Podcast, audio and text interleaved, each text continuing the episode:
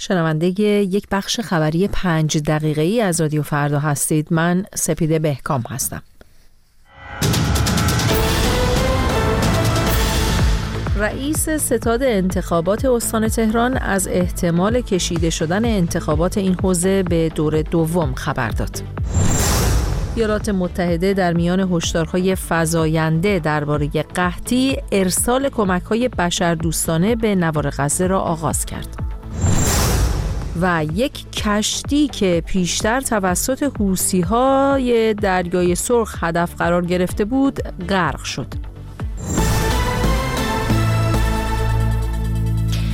همزمان با اعلام نتایج بیش از 3500 شعبه انتخابات مجلس شورای اسلامی در تهران عباس جوهری رئیس ستاد انتخابات این استان از احتمال کشیده شدن انتخابات حوزه های تهران، ری، شمیرانات، اسلام شهر و پردیس به دور دوم خبر داد.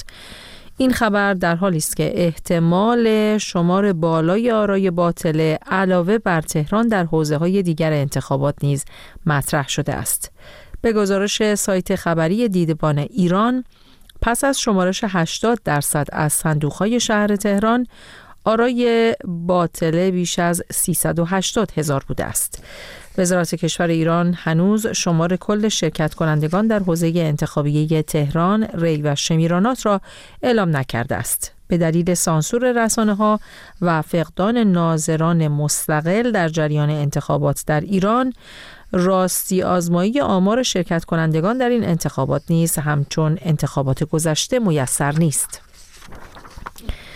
همزمان آبرام پیلی معاون نماینده ویژه آمریکا در امور ایران روز جمعه اعلام کرد که حکومت ایران به دنبال استفاده از انتخابات به عنوان ابزاری برای نمایشی ظاهری از دموکراسی است. اما به گفته او جهان می‌داند که مردم ایران فاقد نفوذ واقعی در صندوقهای رأیند آقای پیلی با یادآوری برگزاری نخستین انتخابات در پی سرکوب گسترده مخالفان در اعتراضات سال 1401 با اشاره به رد صلاحیت ها پیش از انتخابات نوشت مردم ایران به خوبی می دانند که این انتخابات صرف نظر از نتایج آن انتخاباتی مردمی نیست و ایالات متحده نیز با آنها هم عقیده است.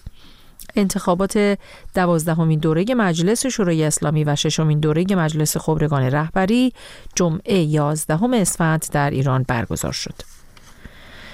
ایالات متحده در میان هشدارهای فزاینده درباره قحطی در نوار غزه در عملیاتی مشترک با نیروهای هوایی اردن از روز شنبه ارسال کمک‌های بشردوستانه به این باریکه را آغاز کرد.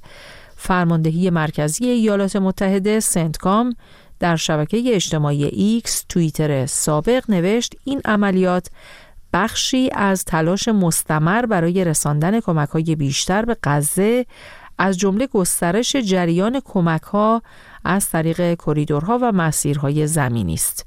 به گزارش اسوسییتد پرس 66 بسته حاوی ده ها هزار وعده غذایی به وسیله سه هواپیمای ترابری ارتش آمریکا در آسمان نوار غزه رها شده است. ارسال این کمک ها در حالی است که در روزهای اخیر سازمان ملل و نهادهای بین المللی حقوق بشری نسبت به وضعیت وخیم غیر نظامیان و احتمال بروز قحطی در باریکه غزه هشدار دادند. علاوه بر ایالات متحده و اردن کشورهای دیگری از جمله فرانسه، امارات متحده عربی و مصر اخیرا برای کمک رسانی به این عملیات پیوستند. و یک کشتی باربری که پیشتر از سوی شورشیان حوسی یمن هدف حمله موشکی قرار گرفته بود در دریای سرخ غرق شد. این نخستین بار است که یک کشتی تجاری بر اثر حمله شبه نظامیان حوسی در دریای سرخ غرق می شود.